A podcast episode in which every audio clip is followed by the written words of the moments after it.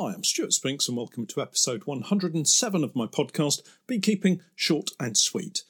Queen cells have started to pop up in several colonies, and last week I touched on the artificial swarm technique. This week I'm going to delve a little more closely at this beekeeping staple.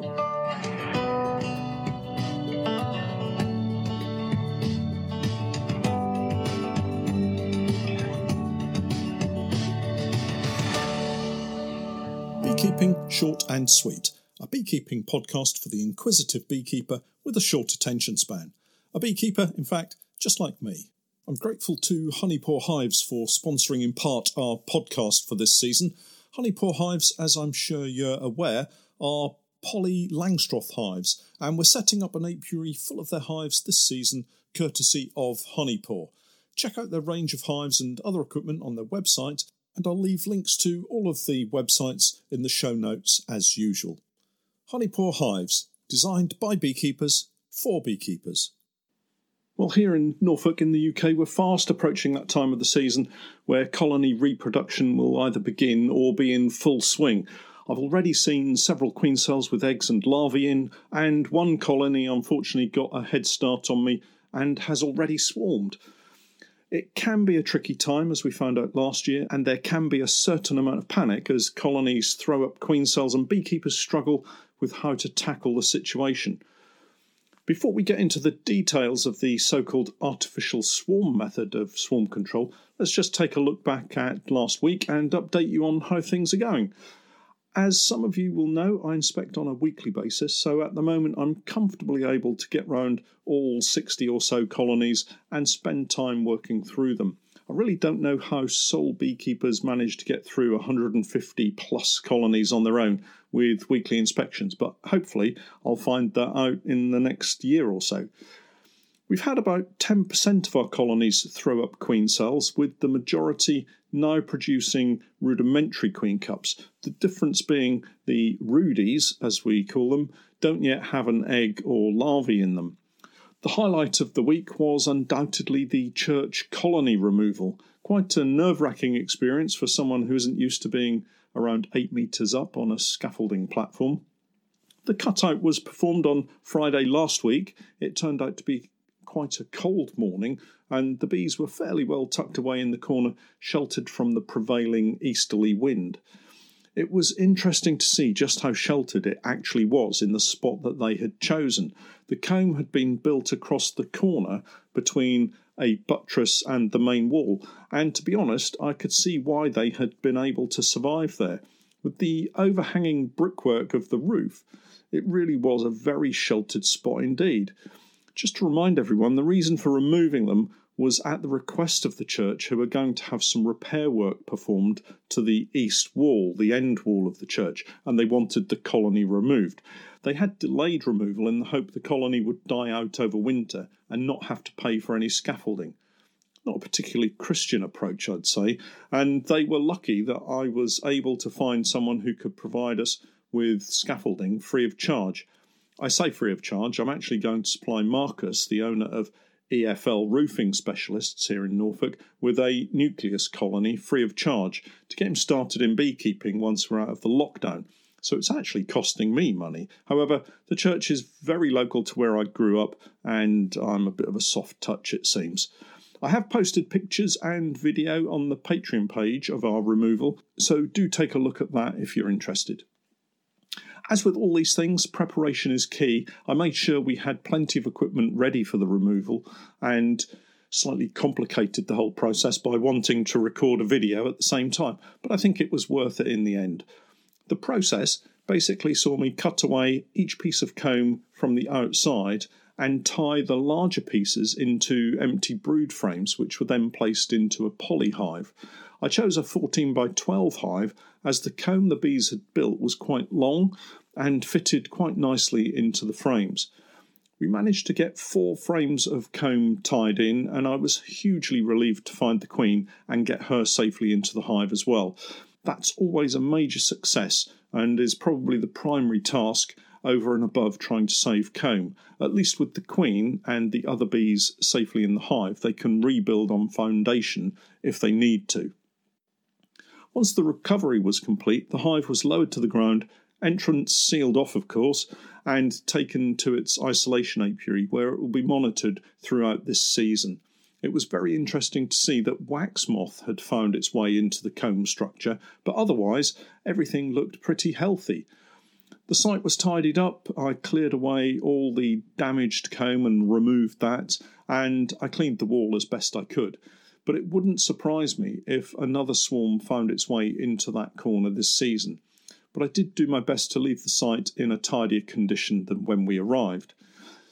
My thanks to Marcus at EFL Roofing Specialists here in Norfolk for his help. If you ever need scaffold for building work, they certainly know what they're doing. And as I found out, they're specialists at repairing church roofs, so they knew exactly what to do. I'll put some links in the notes as usual.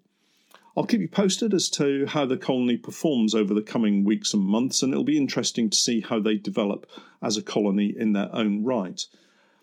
Back to today's main topic of trying to manage swarming in our honeybee colonies. For most hobbyist beekeepers with just a few colonies, one of the most used techniques is called an artificial swarm, and it comes in several forms. It's quite an old method, and you'll hear people ask if you're using the Pagden method or if you've used the Heddon adaptation it makes everything seem so complicated for the beginner or novice beekeeper. No wonder I get so many requests to explain more fully how to perform an artificial swarm. It's almost as if the more experienced beekeepers want to make it sound overly complicated to impress beginners with their vast knowledge of the method, but honestly, it's such a simple method you'll wonder what all the fuss was about. We call it an artificial swarm, but it's not really a swarm. It's a specific colony split, I suppose. As beekeepers, we're not able to fully replicate the makeup of a swarm in terms of the type of bees that would normally make up a swarm. So we do the best we can with the tools that we have. And I really don't want to overcomplicate it, as I've said many beekeepers want to do. In basic swarm control terms, we can describe a colony as containing specific groups or individuals that make up the whole. Firstly, we have the queen. Simple enough, everyone knows you need a queen in a successful colony. Secondly, we have the flying bees. These are the bees that are out flying out of the hive to forage for the various resources that a colony needs, such as pollen, nectar, and water. Thirdly, we have brood in frames. This is everything from eggs through brood in all stages to sealed brood. There are, of course, lots of other parts to a colony, but we need to focus on these three individual components for now the queen, the flying bees, and the brood. If we take one of these component parts away from the other two, it's quite likely the colony will not or cannot swarm. So, for instance, if you remove the queen from a colony, the flying bees won't have a queen to take with them when they swarm and so they can't then successfully survive, so they won't swarm. If you remove the flying bees from a colony, the queen then doesn't have any companions to go off with in a swarm. And if you remove all the brood from a colony, it may well seem to the queen and remaining bees that they've already swarmed and so won't feel the need to swarm themselves. All of which can be placed under the heading of artificial swarm. I have a PDF download available, which I'll post with this podcast on my Patreon page for anyone who prefers to picture the situation and have a memory jogger for future reference. So, an artificial swarm is performed under normal circumstances when queen cells are seen in a colony and the beekeeper wants to prevent the main colony from swarming. I described the basics of an artificial swarm last week, but it's worth going over again Regardless of the name and the various manipulations performed, the basic principles apply, removing one or more parts of the colony to impact on its ability to then swarm. The thing to remind you is you will need additional equipment to perform this technique a fresh floor, brood box, crown board, and roof. Oh, and of course, frames to go in the brood box. Depending on stores in the super, you might also want to consider having a feeder and syrup available. So, in this first example this week, let's assume you're inspecting your colony and you find charged queen cells. These have an egg or young larvae in them. You continue your inspection and find eggs in normal worker cells and the queen, and you make the decision to split the hive into two. So, this technique requires that you find the queen. Next week, I'll cover what to do if you can't find the queen. Firstly, move the original hive from its current position to somewhere else in the apiary, just a few feet away is fine. Place a new stand, floor, and empty brood box in the position of the old hive. You will immediately see flying bees heading to this spot because they are the bees that are returning from foraging. Find a frame in the original hive that has a small amount of brood but no queen cells, empty cells that the queen can continue to lay in, and a little food. That's just one frame, no more, and place this in the new brood box. Now find the queen, sometimes easier said than done, but look methodically through the hive using as little smoke as possible until you find the queen. In this example, we'll assume that you've found the queen. Take her to the new hive and pop her onto the frame that you've previously selected. If you only have frames with foundation, then fill in the remaining gaps in the brood box with these. Drawn comb would be much better, but many beginners will not have spare frames of drawn comb, so just use foundation. Close up the new hive by adding queen excluder, supers, crown board, and roof. So that's the new hive dealt with. You have your old queen, and all the returning flying bees, all of the foragers, are now going back to this new hive that you've set up on the old hive's position. Now turn your attention to the old hive. Here is where many beginners make fundamental errors because of lack of experience and still suffer swarming colonies. Think back to what I said earlier about splitting one of the three components away from the others. What we've just done is moved the brood and separated the queen and flying bees from the brood. But what we still have is multiple queen cells that need tackling. The population of this now queenless colony will be massively reduced as all the flying bees are returning to the original hive position and the new hive. This makes inspecting frames for queen cells a lot easier. You could leave checking for queen cells for an hour, go and have a cuppa, and return to complete the task, and you'll have a much easier job of it because all of those flying bees will have gone back to the new hive.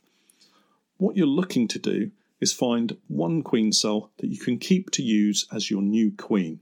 So pick one that looks plump, straight, and has a nice dimpled look to it.